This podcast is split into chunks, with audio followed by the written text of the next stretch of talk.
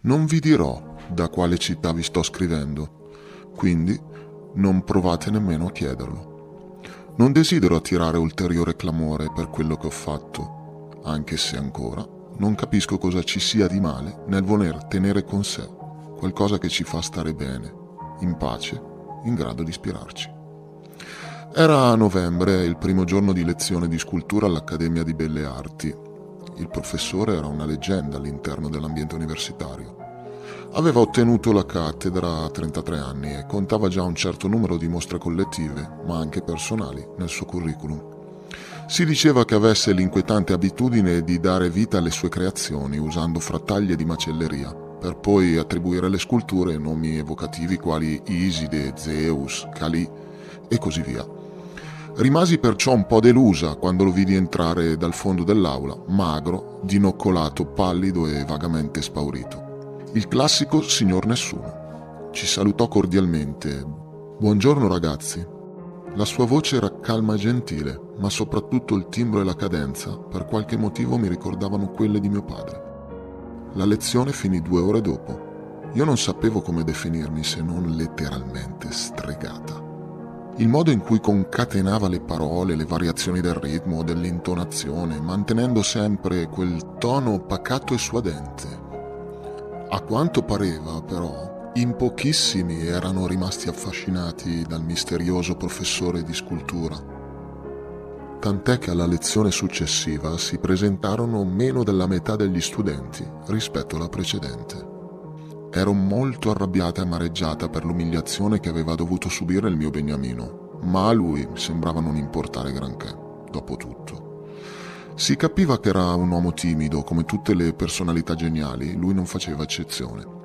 Quel giorno avevamo laboratorio, ci avrebbe insegnato a costruire qualcosa, insomma. Lo guardavo girarsi tra i tavoli mentre spiegava qualche dettaglio anatomico. Padroneggiava perfettamente le proprie conoscenze e quando le esponeva il suo volto si illuminava, facendogli brillare gli occhi. Celestiale. Partecipavo a tutte le sue lezioni, anche a quelle seminariali. Una mattina addirittura mi recai in università in bicicletta perché la notte prima aveva nevicato e non volevo rischiare di fare tardi prendendo il bus.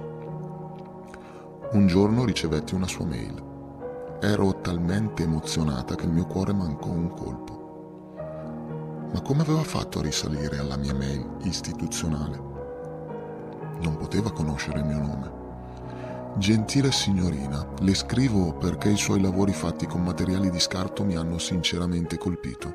Vorrei chiederle di venire in ricevimento da me, al terzo piano, domani pomeriggio per discutere il suo lavoro. Cordiali saluti. Voi non potete capire quanto mi sentissi felice e spaventata in quel momento. Se avessi fatto brutta figura, se si fosse accorto del profondo ascendente che aveva su di me, Andai la mattina dopo nel suo studio. Mi spiegò che sapeva come mi chiamavo perché aveva visto un articolo di giornale che parlava di me, corredato con foto. A questo proposito vorrei proporle di partecipare a una collettiva che sto organizzando per i miei migliori studenti. Visto che ha già vinto un concorso quando studiava all'Istituto d'Arte, suppongo che non avrà problemi a rispettare la scadenza del prossimo mese. Avrei fatto qualunque cosa per farmi bella con lui. Gli dissi che avrei preparato una scultura memorabile, un'idea originale ed efficace. Lui mi sorrise, era colpito.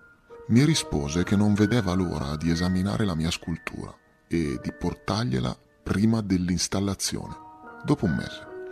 Le lezioni erano finite e lui a dicembre ovviamente non aveva convegni. Stavo male, le mie amiche più care mi consigliarono di procurarmi le registrazioni delle sue lezioni per rasserenarmi almeno un po'. Comprai anche tutti i suoi libri, ma dopo due settimane già non funzionò più. Si avvicinava la data fatidica della scadenza. Pensai che il modo migliore per evitare di dovergli stare lontana fosse ancora quello di confessargli i miei sentimenti e fargli un regalo prezioso, qualcosa di personale che gli potesse risultare gradito. Avevo modellato della plastica su un manichino e utilizzando passamanerie avevo ricreato gli organi interni di un corpo umano da inserire sotto la plastica. In corrispondenza della gola avevo applicato fiori di stoffa che fuoriuscivano dalla copertura, come se stessero sbocciando. Il giorno della consegna scrissi una mail al professore per avvertirlo che sarei andata nel suo ufficio. Quando gli mostrai la scultura, si illuminò in un caldo sorriso. Signorina, complimenti. Una magnifica celebrazione della bellezza del corpo umano e soprattutto della facoltà della parola. Gli accennai timidamente che avevo un regalo per lui. Fissò, un po' inebetito, la scatoletta che gli porgevo. Gli dissi che speravo l'avrebbe usata in una delle sue opere. Quando svolse la carta all'interno della custodia, divenne grigio e mi intimò di andarmene immediatamente. La sua bella voce rotta in un rantolo. Portai via la scultura in lacrime, dirigendomi verso l'aula dell'installazione. L'avevo perso per sempre. Mi ero tagliata il mignolo sinistro per dimostrargli amore incondizionato e magari diventare parte della sua opera. Ma evidentemente non aveva capito cosa lui rappresentasse per me. Ora vi sto scrivendo da casa mia Ieri la mia scultura, Dio, ha fatto furore.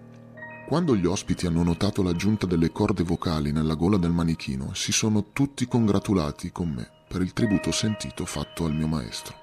Ma ormai è solo questione di tempo prima che si accorgano della sua sparizione e lo ritrovino, e allora verranno a prendermi.